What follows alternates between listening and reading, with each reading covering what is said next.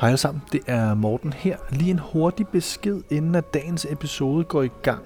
Øh, og undskyld, jeg sidder og visker, men jeg sidder på en, øh, en restaurant, så jeg vil nøde have, at de andre mennesker begynder at sende onde øjne til mig, mens de sidder og spiser creme brulee.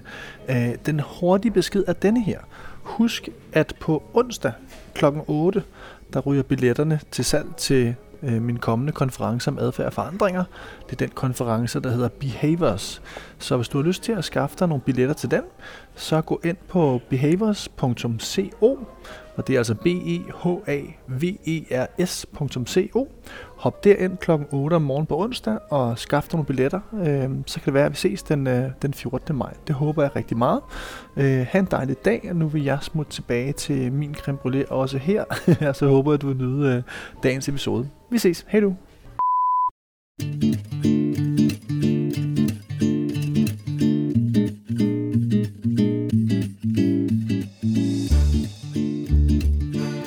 Jamen velkommen tilbage til en øh, ny Lazy Edition.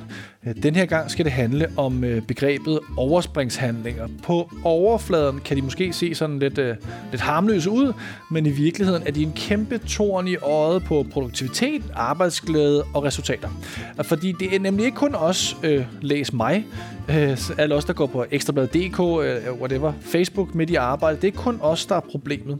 I episoden vil du lære, at det nærmest gælder alle, og mange faktisk tror, at de er i gang med at arbejde, når de i virkeligheden øh, overspringshandler. Det er faktisk næsten den værste gruppe. Så i den her episode, der får du en grundig forståelse for, hvorfor vi overspringshandler. Øh, det handler jo blandt andet om fremmedarbejdere, kan jeg nævne for dig, som en lille teaser. Du får også en forklaring på de forskellige typer af overspringshandlinger. De er ret vigtige at kende til, hvis man gerne vil, vil gøre ved det. Og slutligt, der får du en, øh, ja, som overskriften antyder, så får du en forhåbentlig ultimativ guide til, hvad du kan gøre ved det. Så god lytning. Her der har du herr Rønnelund til at læse teksten op for dig.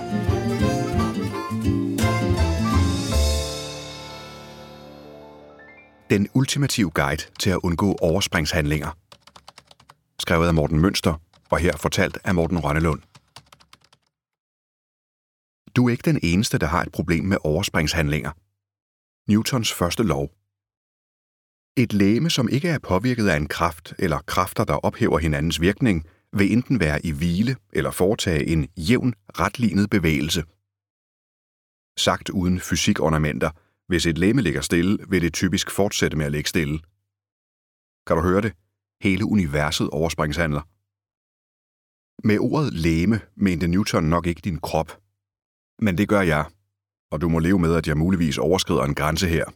Jeg tænker simpelthen på din krop. For det er dit læme, der udskyder den alvorlige snak med chefen. Græsplænen, der skulle være slået. Præsentationen, du burde være gået i gang med. Rapporten, du skulle have læst. Telefonopkaldet til kunden. Bilagene. Tidsregistreringen.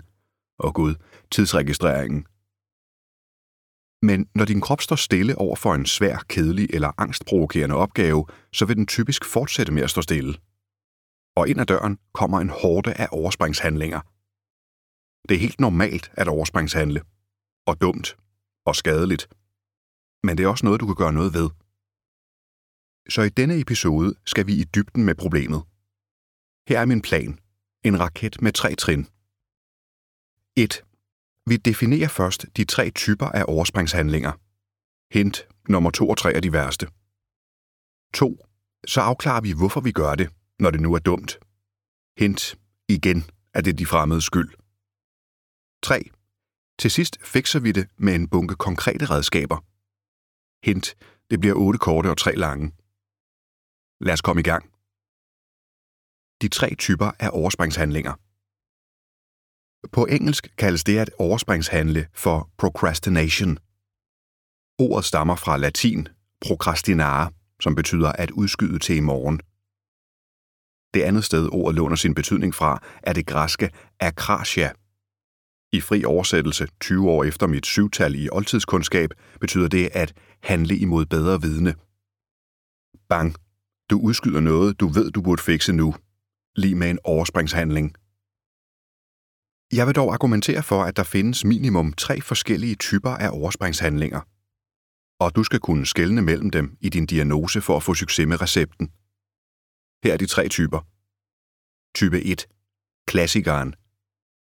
Denne type er den mest genkendelige for mange af os. Her er det tydeligt for alle, at vi overspringshandler. Min egen klassiker er, at jeg dagligt logger ind på ekstrabladet.dk og læser om Medinas kærlighedsliv, overdrevne vejrudsigter eller den topløse healer Chrissy. Seriøst, det er i skrivende stund dagens ret. Det interesserer mig ikke. Jeg hader alt ved det. Jeg får det ikke bedre af det. Men jeg gør det dagligt.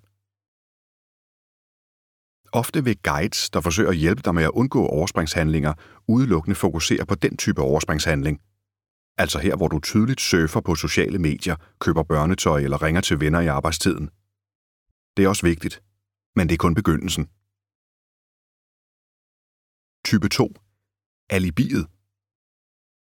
Type 2 er lidt mere besværlig. Vi kalder den for alibiet. Når vi bruger alibiet, så løser vi lette ting for at undgå svære ting. Du svarer på uvigtige mails frem for at gå i gang med rapporten eller tage konflikten med kollegaen. Det er også en overspringshandling, men du har givet dig selv et alibi for at sløre morderen. Det snedige ved den er, at vi jo arbejder. Vi føler ikke, at vi overspringshandler. Men det er sgu stadig prokrastinare med akrasia ovenpå. For du laver jo X for at undgå Y, og det kræver ikke Hercule Poirot at udrede trådene.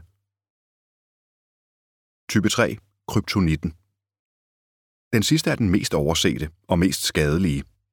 For der findes en kryptonit for forandringer, og det er snak om forandringer, planlægning af forandringer, møder om forandringer, seminarer om forandringer, papkort og post-its med forandringer skrevet på. Altså det, vi gør, som lægger op til forandringer, men som ikke i sig selv er forandringer. Den amerikanske forfatter James Clear har navngivet fænomenet. Han kalder det for forskellen på motion og action. Når vi er in motion, så planlægger, lærer og strategizer vi. Det er adfærd, som måske er vigtig, men du kan kende adfærden på, at den ikke i sig selv giver et resultat. Når du derimod er i action mode, så handler du, og du kan kende actionadfærd ved, at den i sig selv giver direkte resultater. Motion. Jeg læser en kogebog. Action. Jeg laver en opskrift. Motion. Jeg brainstormer på 10 nye artikler, jeg gerne vil skrive. Action. Jeg skriver en artikel og publicerer den. Motion. Jeg læser baggrundsstof til rapporten. Action. Jeg åbner et Word-dokument og går i gang med at skrive. Motion. Jeg går ned i fitnesscentret og forhører mig om en personlig træner. Action. Jeg tager fat i pull-up-baren og laver 10 repetitioner. Ønsketænkning. Problemet med motion er, at vi føler, at vi allerede er i gang. Vi har sat det på dagsordenen. Men når vi zoomer ind, er det ren motion. Det er møder, personaleseminar, research, manifester, visioner, missioner og sessioner med papkort og post-its. Det er ren motion. Ingen action. Motion snyder os, fordi det føles som handling. Vi er jo i gang. Vi har lige brugt en hel personaledag på det. Jeg er jo i gang med teksten. Se min synopsis. Men det giver ikke et direkte resultat at formulere en strategi i et lukket konferencelokale. På samme måde, som man ikke bliver tyndere af at læse om sunde opskrifter. Du bliver, hvor du spiser, ikke hvor du læser. Motion er attraktivt, fordi det er mindre besværligt end action. Det er mindre konfliktfyldt end action.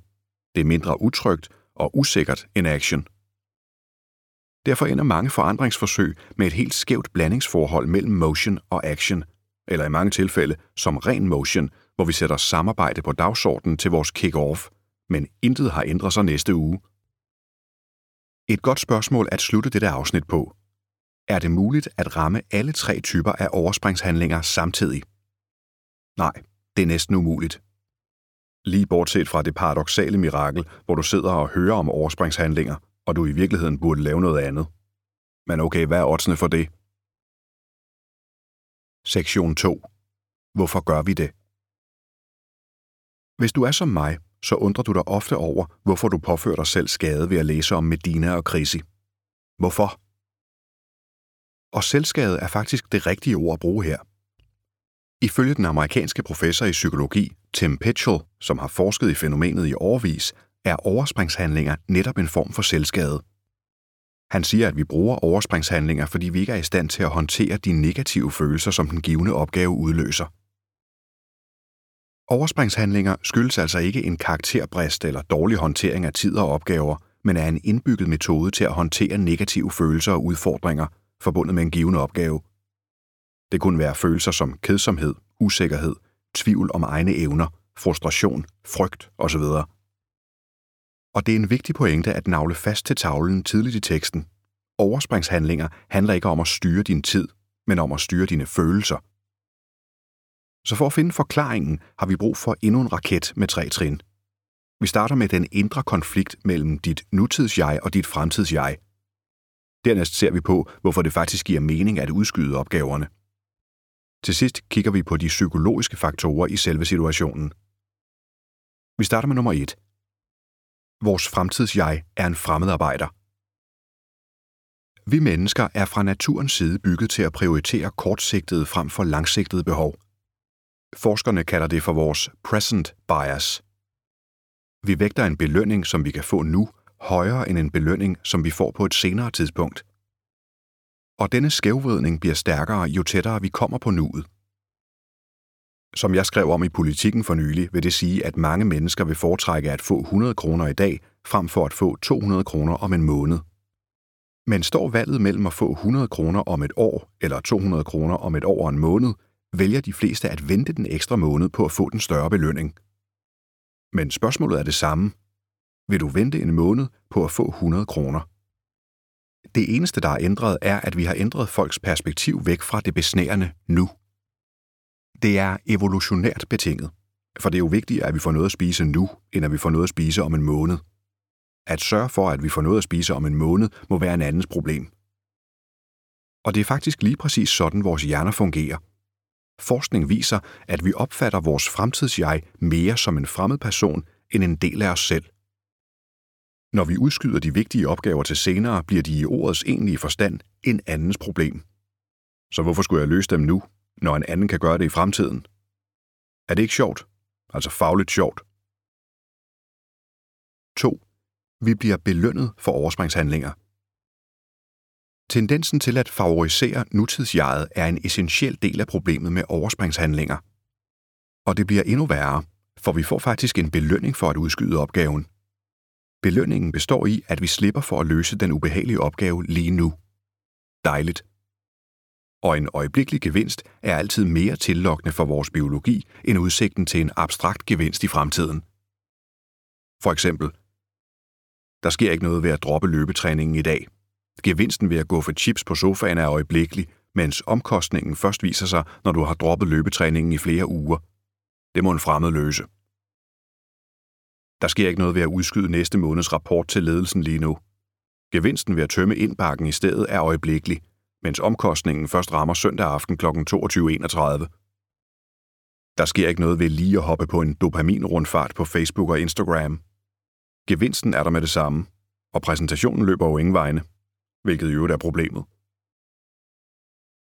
Med andre ord, du bliver belønnet for din overspringshandling, øjeblikkeligt. Og det er den måde, vaner bliver bygget på.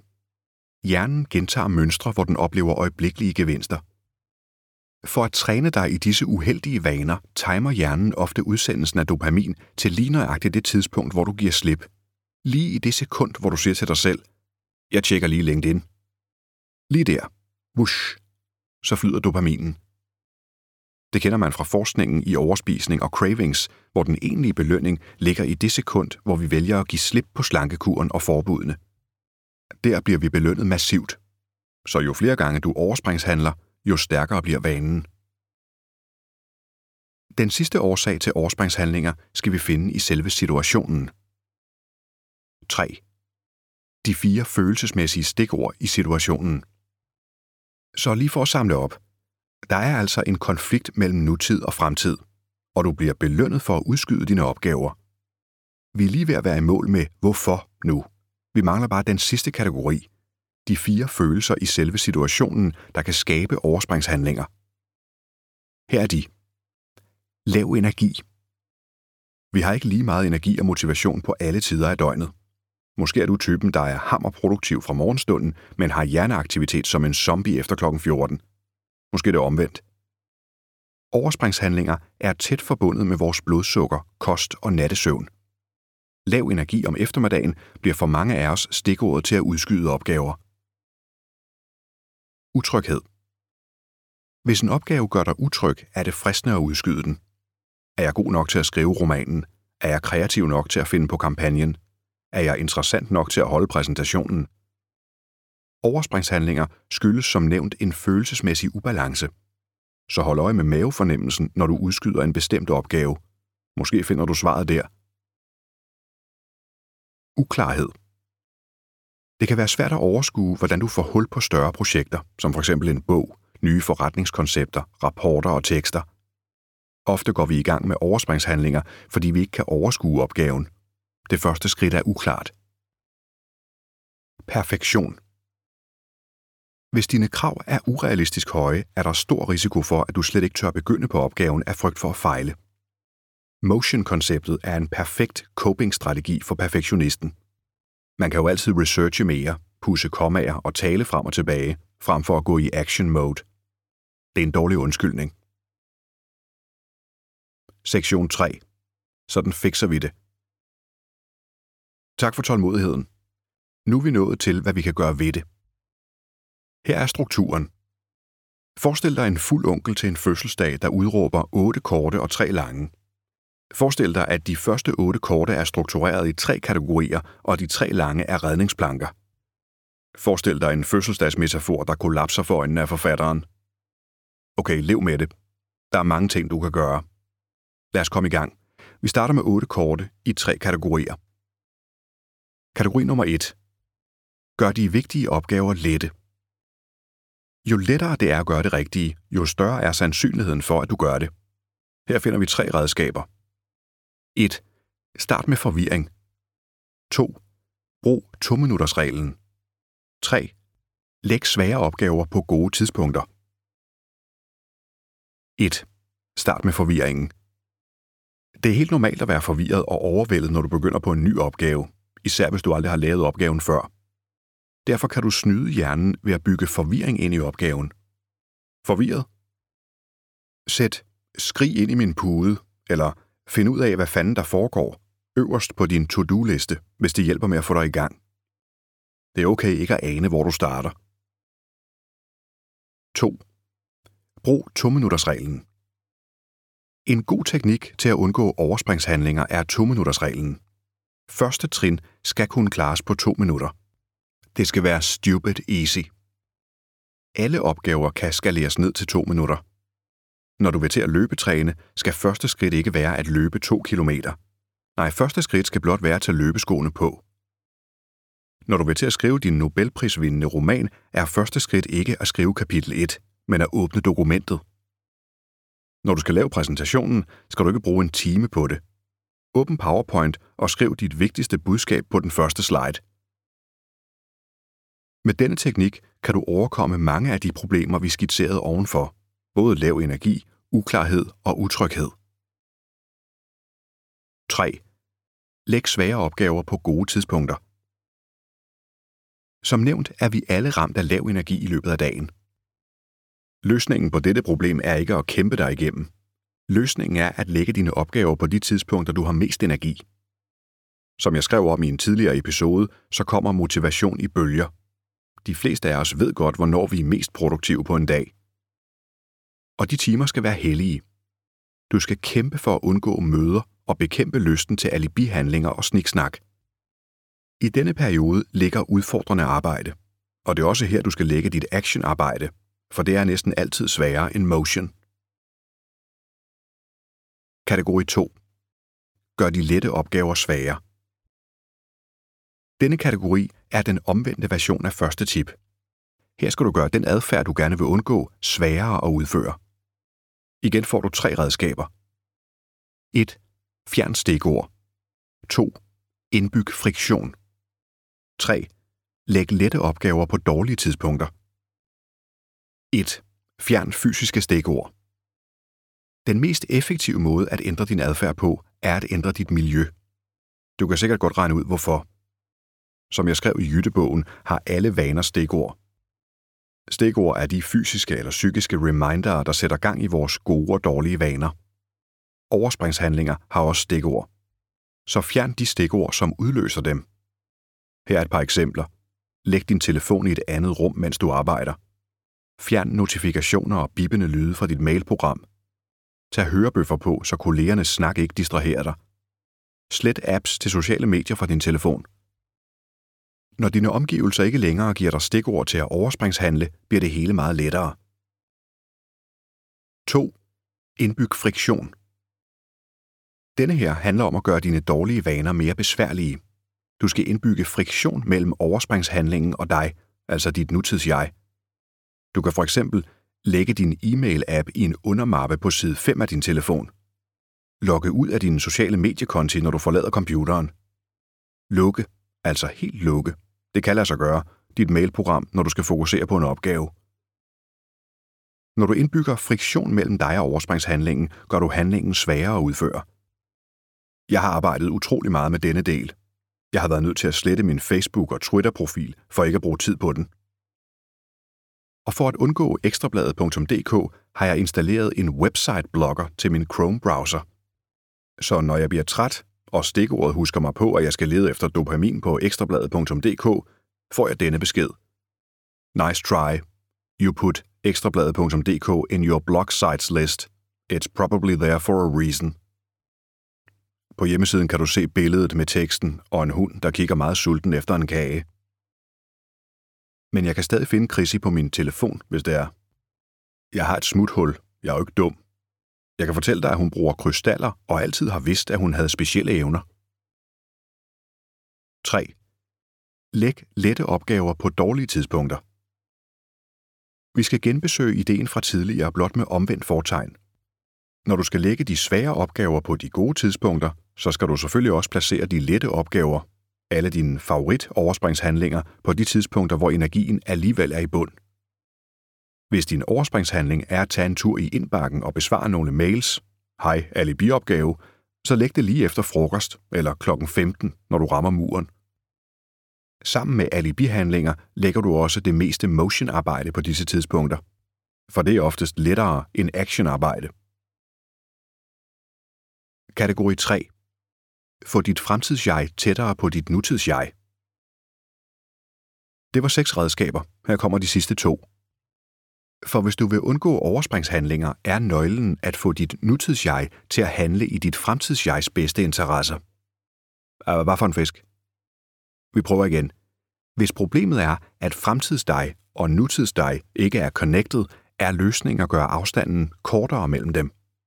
Det kan du gøre på to måder. 1. Gør gevinsten ved langsigtet adfærd mere synlig. 2. Gør omkostningen ved overspringshandlinger mere synlig. 1. Gør gevinsten ved langsigtet adfærd mere synlig. Problemets kerne er som tidligere vist, at gevinsten ved den vigtige, svære opgave først kommer langt ude i fremtiden. Derfor er vi nødt til at trække den fremtidige gevinst ind i nutiden, og det er ofte en mental øvelse. Du snakker om den bog, du vil skrive, men alligevel vælger du alle mulige andre, mere eller mindre presserende opgaver frem for at begynde på bogen. Træd et skridt tilbage og se det store billede. Hvad vil det betyde for dig at skrive den bog? Hvad er dine værdier og mål i relation til bogen? Måske er et nyt perspektiv det spark, du så åbenlyst har brug for. Forestil dig stoltheden, når du præcist om et år har løbetrænet hver eneste uge. Forestil dig glæden ved at trykke send på næste måneds rapport til ledelsen. Forestil dig rosen ved at strege den sidste to-do af listen. Nuet fanger vores fokus. Det er evolutionært betinget. Et minuts fokus på glæde og formålet i det større billede kan give dig motivationen til at handle nu. Kombiner denne tanke med to-minutters-reglen, og du vil være flyvende. 2. Gør omkostningen ved overspringshandlinger mere synlig. Den udskudte omkostning gør overspringshandlinger forbandet drilske. Omkostningen er nærmest ikke eksisterende, for den rammer jo bare ham fremmedarbejderen. Men nu har han taget vores damer og vores arbejde, så kan han sgu også få korrekturen. Her er et par måder, du kan gøre omkostningen mere synlig i nuet. Han makker. Du er en idiot, hvis du bliver væk fra løbetræningen, når din kammerat står i kulden og venter. Sæt en offentlig deadline på kontoret. Det er sværere at udskyde en opgave, når dine kolleger kender til din ambition. Lav en fysisk konsekvens. Hvis ikke du er færdig med rapporten i dag, koster det 25 strækkere. Du fortsætter bare selv listen. Dine idéer er nok bedre end mine. Den enkle pointe er at gøre den skjulte omkostning mere synlig lige nu og her, så dit nutidsjeg forstår alvoren og fatter hentydningen.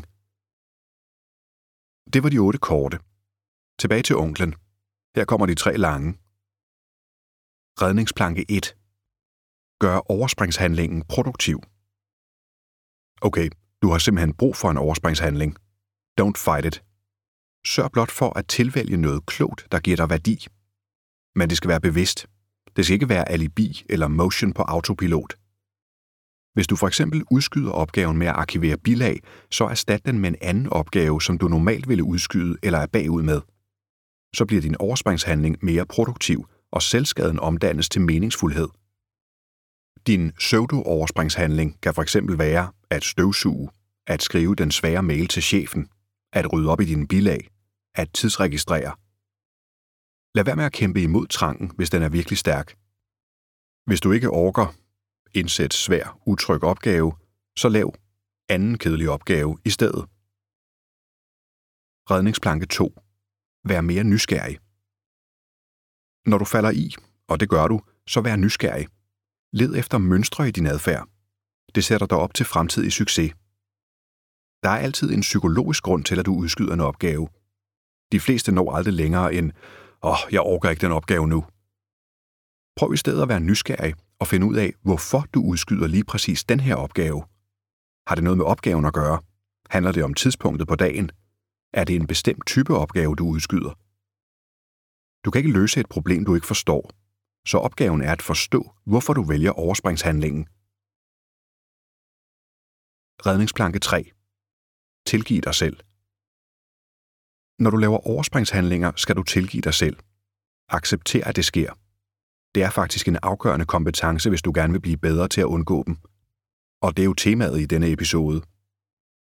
Et forsøg fra 2010 viste, at studerende, som var i stand til at tilgive sig selv for overspringshandlinger i forbindelse med en eksamen, lavede færre overspringshandlinger ved næste eksamen. Der er link til studiet på hjemmesiden. De blev altså mere produktive på længere sigt ved at acceptere fortidens synder. Et andet studie har påvist en sammenhæng mellem højt stressniveau og lavt self-compassion, altså det at møde dig selv med venlighed og forståelse hos folk, som laver overspringshandlinger. Der er også link til det studie på hjemmesiden. Med andre ord, hvis du møder dig selv med forståelse og tilgivelse, høj self-compassion, er det et værn mod de negative følelser, som kan føre til overspringshandlinger. Så tilgiv dig selv dine overspringshandlinger – Vælg barmhjertighed og accept i stedet for skyld, skam og fortrydelse. Det gør dig bedre i stand til at modstå overspringsfristelsen på længere sigt. Den ultimative løsning på overspringshandlinger. Overspringshandlinger er indbygget i os, men du kan gøre noget ved dem. Jeg har givet mit bud i episoden her. Gør de vigtige opgaver lette ved at bygge forvirring ind i opgaven, bruge to-minutters-reglen Lægge svære opgaver på gode tidspunkter, når din energi piker. Gør de lette opgaver svære ved at fjerne triggere i dit miljø. Indbygge friktion mellem dig og overspringshandlingen. Lægge lette opgaver på dårlige tidspunkter, når din energi er i bund. Få dit fremtidsjeg tættere på dit nutidsjeg ved at gøre gevinsten ved langsigtet adfærd mere synlig, gør omkostningen ved overspringshandlingen mere synlig, Gør overspringshandlingen produktiv. Vær mere nysgerrig. Tilgiv dig selv. Jeg håber, at du synes, guiden var ultimativ. Husk ekstra materialet på hjemmesiden. Jeg har lavet en hel guide til dig om single tasking og hvordan du griber det an. Single tasking har både praktisk og teoretisk vist sig at være en af de allerbedste metoder til at undgå overspringshandlinger, nedsætte stress og være mere produktiv. Og forresten, i den sidste episode af Adfærd inden sommerferien skal vi tale om noget, jeg havde lovet mig selv ikke at skrive om. Jeg vil ikke være sådan en sur gammel mand, men verden tvinger mig. Næste episode handler om millennials. Et tåbeligt og intetsigende begreb.